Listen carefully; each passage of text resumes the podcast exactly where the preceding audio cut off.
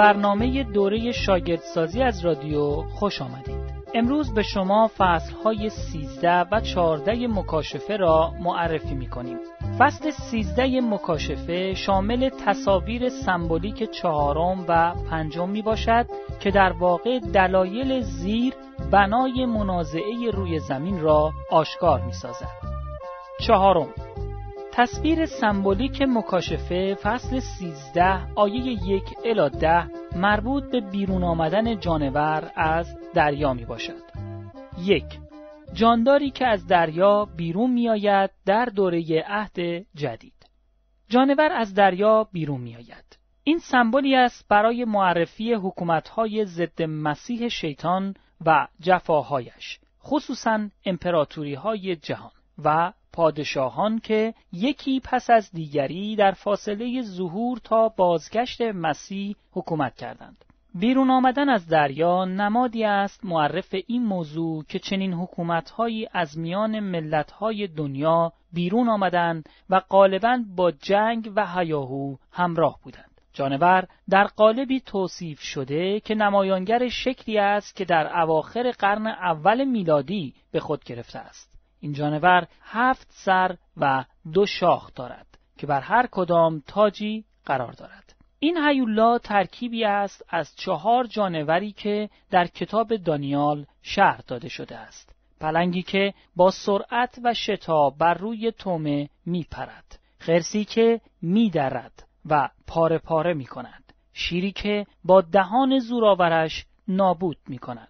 از آنجایی که این جانور ترکیبی از چهار جانور کتاب دانیال است پس طبعا نمی‌توان نمادی از یک امپراتوری خاص باشد.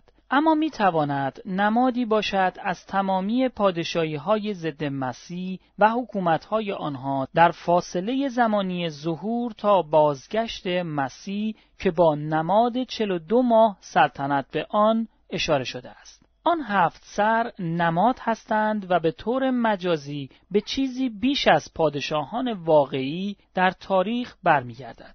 آنها معرف هفت امپراتوری جهانی و متوالی در گذشته هستند که به نحوی بر قوم خدا حکومت می کردند، آنها را سرکوب کرده و تبعید می کردند و به خدا و قومش ستم روا می داشتند. امپراتوری باستانی بابل، امپراتوری مصر، امپراتوری آشور، امپراتوری پارس، امپراتوری یونانی و سلوکی و امپراتور روم اینها معرف تمام امپراتوری های ضد مسیح جهان در طول تاریخ هستند. نام های کفر آمیز سمبل هستند و معرف ادعاهای آنها می باشند. ادعاهایی که در آن به خدای کتاب مقدس بیحرمتی می کنند. فرمان روایان و دولتها اصرار می کنند که آنها را با اسامی الهی بنامند. همانطور که در روزگار یوحنای رسول امپراتوری های رومی اصرار داشتند که از آنها به عنوان خداوند و نجات دهنده نام برده شود.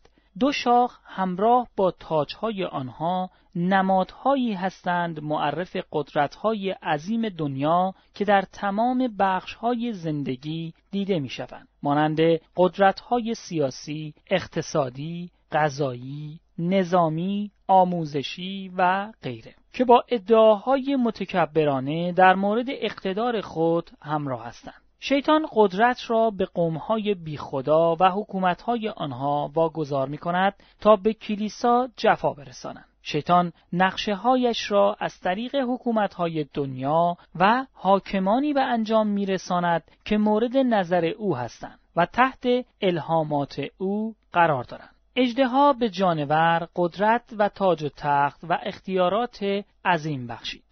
این نمادی است بیانگر اینکه شیطان از طریق هر نهاد و گروه ضد مسیح در دنیا کار می کند. این بدان معنا نیست که اجدها خودش در جانور مجسم شده است بلکه او را تسخیر کرده است سری که زخم کشنده داشت و خود به خود خوب شد این هم سمبولی است معرف این موضوع که این جانور پس از تخریب دوباره بنا می شود و این کار تا آخرین تجسمش در آخرین امپراتوری ضد مسیح و در آخرین ضد مسیح ادامه می یابد. تمام دنیای گناهکار حیرت زده بودند. از اینکه جانور پس از نابودیش دوباره ظاهر شده بود از آنجایی که دنیای غیر مسیحی نمی‌دانست چه کسی می‌تواند در مقابل جانور ایستادگی کنند شروع به پرستیدن او کردند و او را مطابعت کردند. خدا به جانور اجازه داد تا از قدرتش به مدت 42 ماه استفاده کند. عدد 42 نمادی بیانگر دوره زمانی عهد جدید حد فاصل ظهور تا بازگشت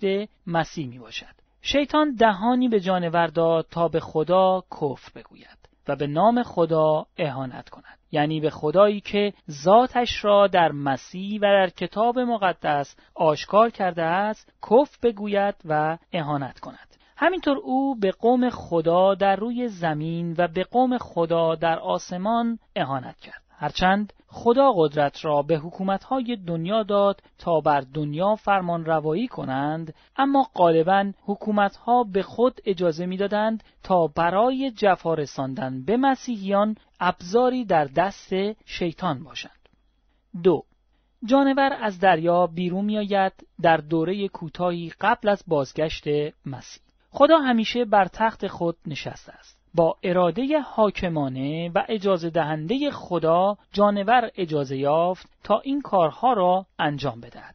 قبل از بازگشت مسیح خدا به جانور اجازه داد تا بر هر قوم و ملت و طایفه و زبانی اختیار پیدا کند و بر ضد مقدسین جنگ بیافروزد و بر آنها پیروز شود. این جمله در مکاشفه فصل 13 آیه 7 دقیقا مانند مکاشفه فصل 11 آیه 7 می باشد. بنابراین بخش های 3 و 4 کتاب مکاشفه موازی هستند. جانوری که در مکاشفه فصل 11 آیه 7 از چای بی انتها بیرون می آید آخرین شکل جانوری است که در مکاشفه فصل 13 آیه 7 از دریا بیرون می آید.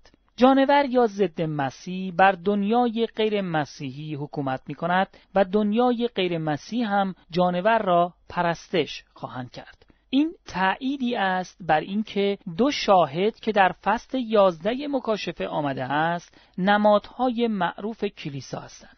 کلیسایی شامل مقدسین که همان مسیحیان تولد تازه پیدا کرده هستند. بره نمادی است معرف مسیح که بر روی صلیب قربانی شد تا کفاره گناهان کسانی شود که اسمشان در دفتر حیات مسیح که از ابتدای عالم بوده است نوشته شده است. در طول جفایی عظیم مسیحیان روی زمین خواهند بود که آنها جانور و ضد مسیح را پرستش نخواهند کرد.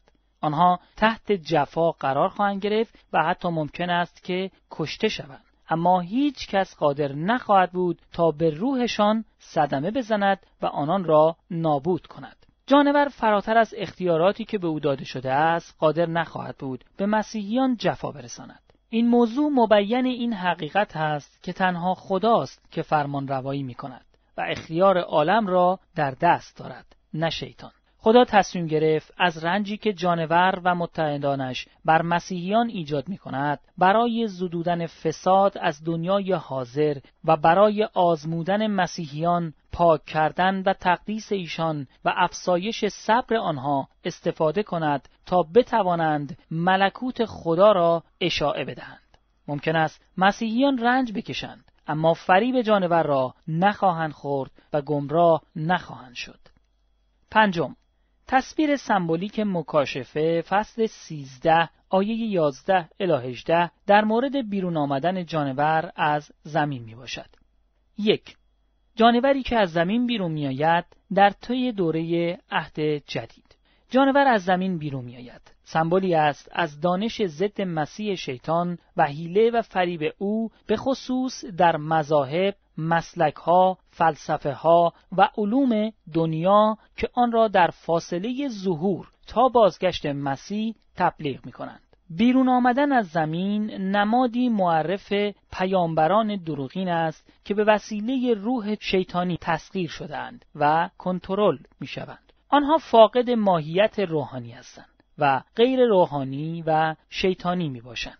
جانور خارج از زمین معرف تمامی مردم و نهادهایی است که مذاهب، مسلکها، فلسفه ها و علوم ضد مسیحی را تبلیغ می کنند و به مسیحیان در دوره عهد جدید در فاصله ظهور تا بازگشت مسیح جفا می کنند و این دوره با نماد 42 ماه سلطنت جانور بیرون از دریا بیان شده است. جانور در قالبی توصیف شده که نمایانگر شکلی است که در اواخر قرن اول میلادی به خود گرفته است. این جانور دو شاخ مانند شاخهای بره دارد اما مانند اجدها صحبت می کند.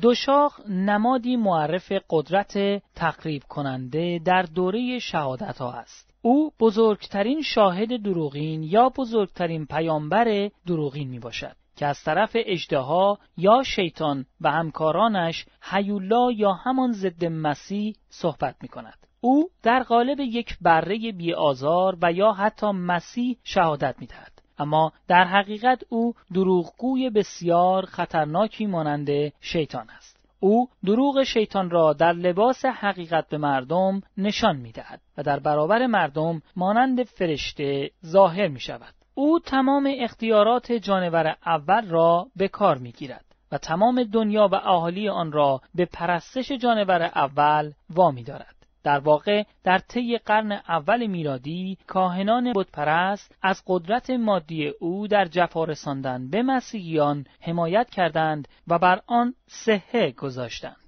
مذهب بتپرستی و سیاستهای بتپرستان دست در دست یکدیگر دادند و برای جنگ بر ضد کلیسا با هم متحد شدند. این تا بازگشت مسیح به طول خواهد انجامید. او نشانه های معجز آمیز عظیمی انجام داد تا تعالیم دروغین خودش را ثابت کند و گروه های زیادی از مردم را فریب بدهند. او حتی از آسمان آتش به زمین می آورد تا مردم آن را ببینند. او معجزاتش را در دید عموم مردم انجام می دهد. او این کارایی را در راستای تحکیم قدرت حکومت ضد مسیح به کار می گیرد. او به تمام ساکنان زمین فرمان داد تا مجسمه ای از جانور اول در ستایش او بسازند. در دوران قرن اول میلادی کاهنان معابد بتپرستان به تمام ساکنان مناطقشان دستور دادند تا مجسمه هایی از خدایانشان و حتی از امپراتوریایشان بسازند.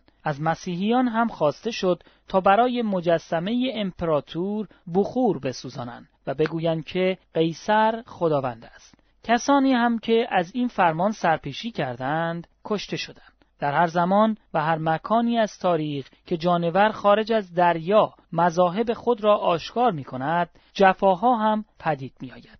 در طول دوره عهد جدید جانور خارج از زمین تمثال های تازه ای از جانور خارج از دریا خواهد ساخت. این تمثال ها همان سیستم های مذاهب دروغین و پرستشگاه های با شکوه آنها هستند که مجموعاً از سیستم های سیاسی دروغین حمایت خواهند کرد. او به تمثال ضد مسیح خواهد دمید و او سخن خواهد گفت. این روح حیات نیست بلکه فریبی از وجود حیات است برای مثال همان گونه که شعبد بازان با حقه نمایشی به جای چیزی حرف می‌زنند همان گونه او باعث خواهد شد که تمثال صحبت کند همچنین او همه را از کوچک و بزرگ، غنی و فقیر، برده و آزاد مجبور خواهد ساخت تا علامتی را بر روی دست راست یا بر پیشانی خود بگذارند و هیچ کس نخواهد توانست چیزی بخرد یا بفروشد مگر آنکه علامت را داشته باشد. تحریم شدن مسیحیان از طرف سیستم های اقتصادی ناعادل و سرکوبگر با نماد مهر سوم در مکاشفه فصل پنج آیه شش الا پنج بیان شده است. جایی که یوحنا اسب سیاهی می‌بیند که سوارش ترازویی در دست دارد. در عهد عتیق فرشته خدا علامتی را در پیشانی قوم خدا قرار می‌دهد و بقیه هلاک می‌شوند. در عهد جدید در فاصله ظهور تا بازگشت مسیح پیشانی قوم خدا با نام خدا یا مسیح مهر شده است اما تمام پیروان جانور با علامتی که بر دست راست و پیشانیشان دارند به نام جانور مهر شدند جانور خارج از زمین به شخص خاصی در آینده تاریخ اشاره ندارد. این تنها سمبل است. چرا که مسیحیان در طی قرنها مورد جفا قرار می گیرند. در هر زمان و مکانی از تاریخ که جانور خارج از زمین پدیدار شود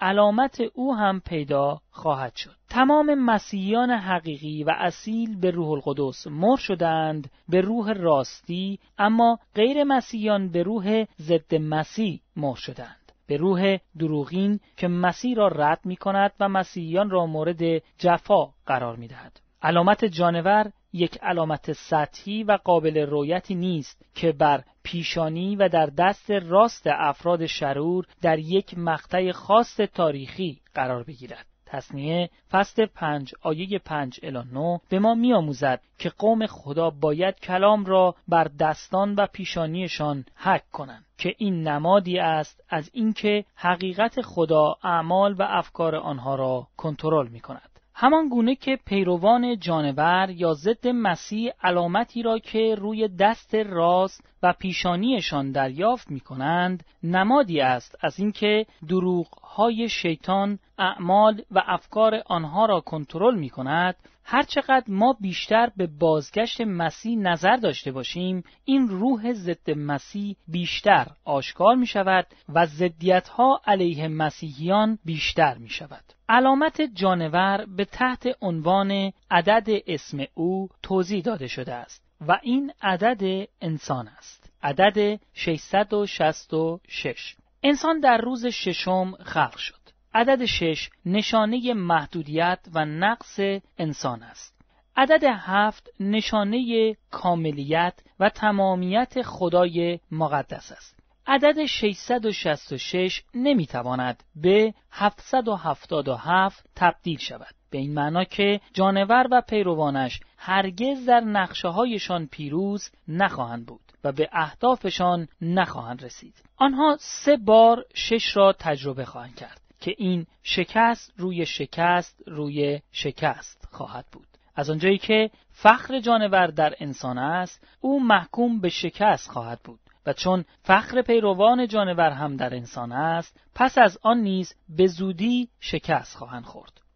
دو جانور خارج از زمین در دوره کوتاهی پیش از بازگشت مسیح. در دوره عهد جدید ضد مسیحای زیادی و پیامبران دروغین زیادی وجود دارند. در روزهای آخر فعالیتهای آنها بسیار خواهد بود. مکاشفه فصل 14 مکاشفه تشویقی است برای مسیحیان و آخرین اختار برای مردم دیگر چرا که داوری نهایی در پیش است یوحنا سه رویا می‌بیند اما نه به ترتیب اللحاظ ترتیب زمانی رویای اول آخر می آید. اول تصویر سمبولیک مکاشفه فصل 14 آیه یک الا 5 در رابطه با پیروزی کلیسا بعد از بازگشت مسیح است. اگرچه کلیسا به ویژه اجدها و دو جانور مورد جفا قرار می گیرند، اما در نهایت مسیح و مسیحیان پیروز می شوند. تصویر اینجا بره و 144 هزار نفر است که بر کوه صهیون ایستادند. کوه صهیون نمادی معرف مکان مسیح است. بره نماد عیسی مسیح است. عدد 144 هزار نمادی است معرف قوم خدا از ابتدا تا انتهای عالم. در مکاشفه فصل هفت آیه یک الی هشت این نمادی از کلیسای مبارز در بعد از ظهور مسیح است که در آستانه تلاشهایش قرار داشت و در مکاشفه فصل 14 آیه یک الی پنج این نمادی از کلیسای پیروز در پایان تلاشهایش بعد از بازگشت مسیح می باشد. تمامی قوم حقیقی خدا پیروزمندانه با مسیح ایستادند. درست پس از آنکه به عنوان اورشلیم جدید به روی زمین جدید نازل شود. مسیحیانی که با اراده خدا مر شدند هرگز با فریب و ستم دنیای شریر از بین نمی روند و در داوری نهایی هلاک نخواهند شد. آنها به طور کامل آزاد و پیروز خواهند بود. هرچند اجدها و متحدانش تمام حربه هایشان را به کار گرفتند تا آنها به خدا خیانت کنند اما حتی یک نفر از آن 144 هزار نفر هم از دست نرفتند. آنها به وسیله خون عیسی مسیح آزاد شدند و خود را از هر گونه فساد در این دنیا پاک نگه دارند. آنها میوه های نوبر منتخب خدا و تولد تازه یافتند. آنها معرف تمام مسیحیان واقعی هستند دوم تصویر سمبولیک مکاشفه فصل 14 آیه 6 الی 13 در رابطه با سه فرشته اختار دهنده است. همانند مطالب فصل 11 آیه 12 الی 13 این تصویر سمبولیک ما را به شرایط زمین قبل از داوری نهایی می‌برد. تصویر از سه فرشته است که یک هدف دارند. به مریم هشدار بدهند که داوری نهایی نزدیک است تا آنها با ایمان راستین به سوی خدا بازگردند. سوم تصویر سمبولیک مکاشفه فصل 14 آیه یک الا 20 در رابطه با روزهای نهایی داوری است. روز نهایی داوری در یک تصویر دوگانه شرح داده شده است. یک مسیح محصول مسیحیان را در بازگشت خود درو می کند. پسر انسان مسیح است و او بر ابرها می آید. تاج طلایی او حلقه پیروزی است و نماد پیروزی کامل و نهایی او در بازگشتش می باشد.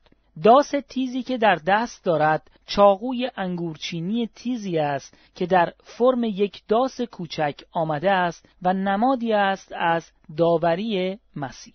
فرشته تنها پیام آوری است از سوی خدای پدر که اعلام می دارد که زمان داوری رسیده است. درست همانطوری که چنگک جدا کننده نمادی است از محصولی که در طول تاریخ ادامه می‌یابد، داس هم نمادی است که برای دروی نهایی محصول نجات یافتگان و گمشدگان در روز داوری به کار گرفته شده است. ساعت درو شیوه خاصی است برای بیان اینکه خدا برای هر چیزی لحظه پایانی را تعیین کرده است. همینطور برای محصول پایانی هم زمان پایانی را مشخص کرده است. زمان درو رسیده است و محصول رسیده است. این محصول عالی و کاملا رسیده است و آماده درو شدن می باشد.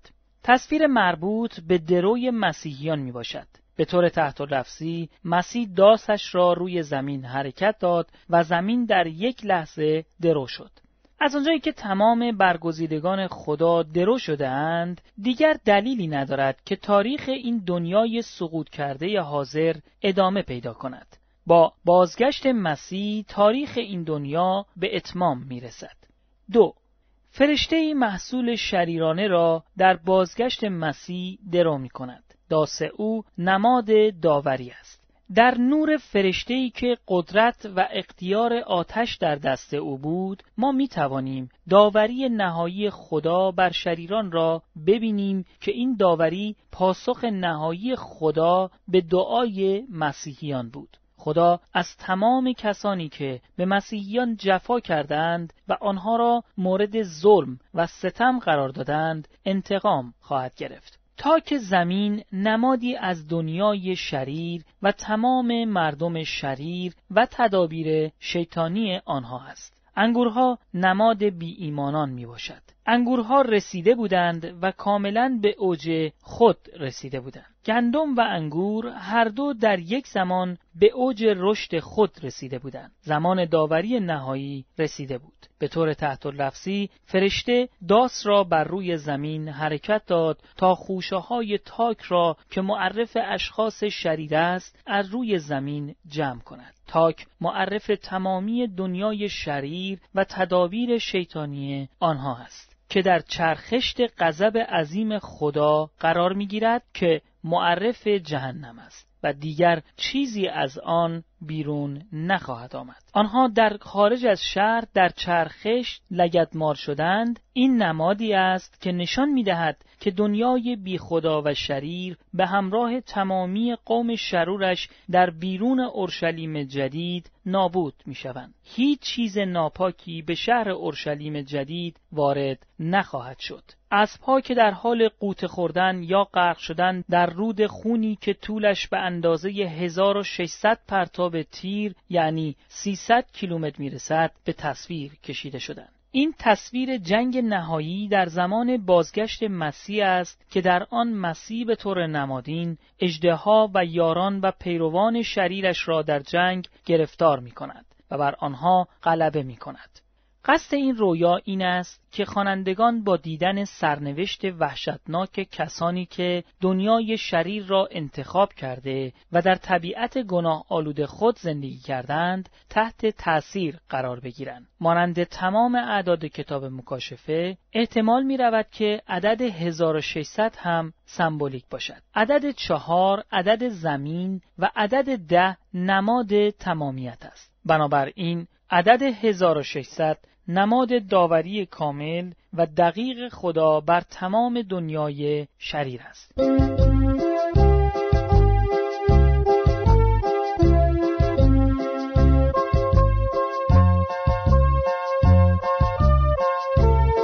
تکلیف برای روز بعد اول مکاشفه فصل های 15 الی 16 را مطالعه کنید. فردا مکاشفه فصل 15 الی 16 را معرفی خواهیم کرد.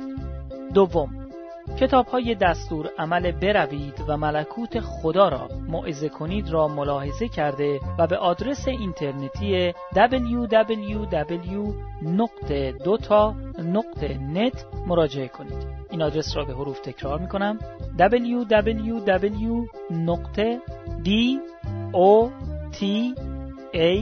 نقطه N E T سوم هر شنبه تا چهارشنبه به برنامه دوره شاگردسازی از رادیو گوش دهید.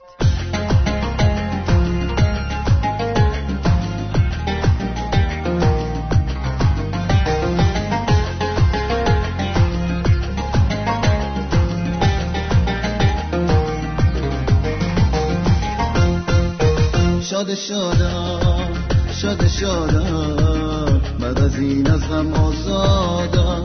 روح پاکش در دل من. شود علت نجاتم. مومنان جمع شوید به رقص و شادی. بر جهان قدم نهاد روح آزادی. او به تن جسم مود و شکل ما شد. ایسا آمد ایسا آمد گره باشد.